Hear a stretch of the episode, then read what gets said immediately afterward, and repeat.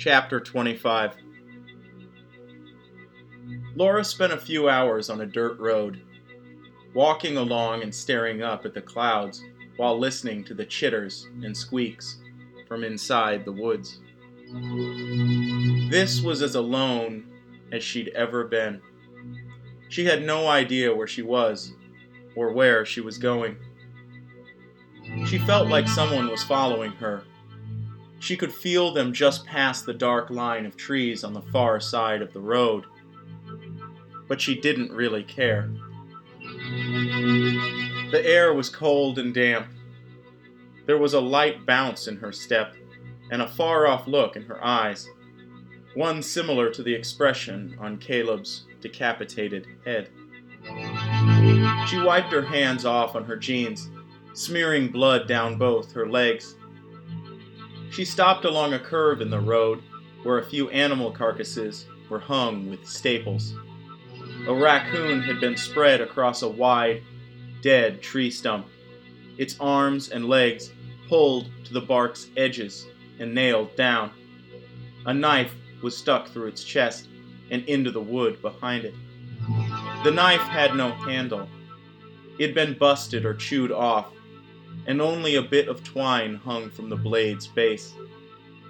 The knife was now made entirely of rust. The rust not only covered the blade, it grew out onto the decaying body of the raccoon as well. It was lying face up, with its teeth in a snarl, and its eyes cold and gone. But even this did not startle Laura. She walked past these mutilated critters, only glancing at them as she stepped down into a ditch beside the road. She knelt and splashed herself with the black water gathered at the bottom. Beside her was a pile of leaves. A few looked bigger than normal. She inspected both sides of one before using it to scrub her face, dipping the leaf into the stream like a rag. She removed her sweater and even scrubbed beneath her arms and over her shoulders. The blood went away. It carried with the tiny stream's current back from where it came. And when she was clean, she dried herself with her sweater and put it back on. She stood up and looked down into the reeds for another moment.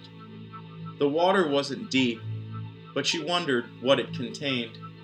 She crouched down and brought a handful up to her mouth and drank with her eyes closed, trying not to think about what might be floating in it.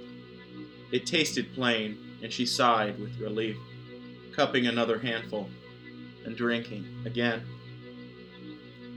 When she climbed out of the ditch, she had to grab a hold of the rusted blade sticking out of the raccoon to pull herself up. It left a residue in her hand that ran with tiny black insects. She wiped it off on her jeans. Then she spit into the hand and moved up the road. It started to lightly rain, hitting the ground in soothing patters and landing one after another as it dripped from the trees. The road changed from dirt to spread white gravel, and after a sharp turn, ascended to a high hill above the horizon of trees. There were a few large machines at the top, and a loose orange fence lining off the area of construction. The fence made a slapping sound in the wind. Laura walked up and climbed over it. She could hear more birds. Once at the top of the hill, the road leveled off.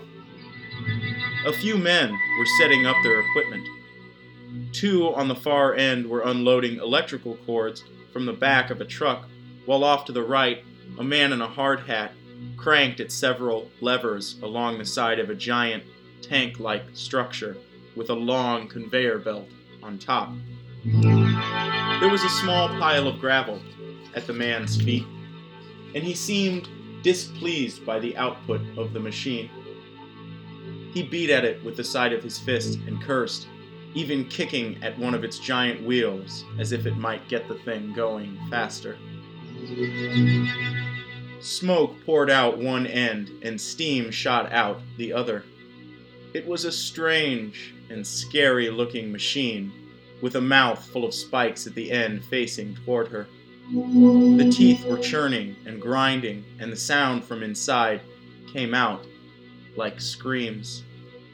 They grew louder and louder until the man had it running at full power. Two taillights bookended the machine's mouth like the segmented eyes of an insect. Laura felt like the machine was watching her.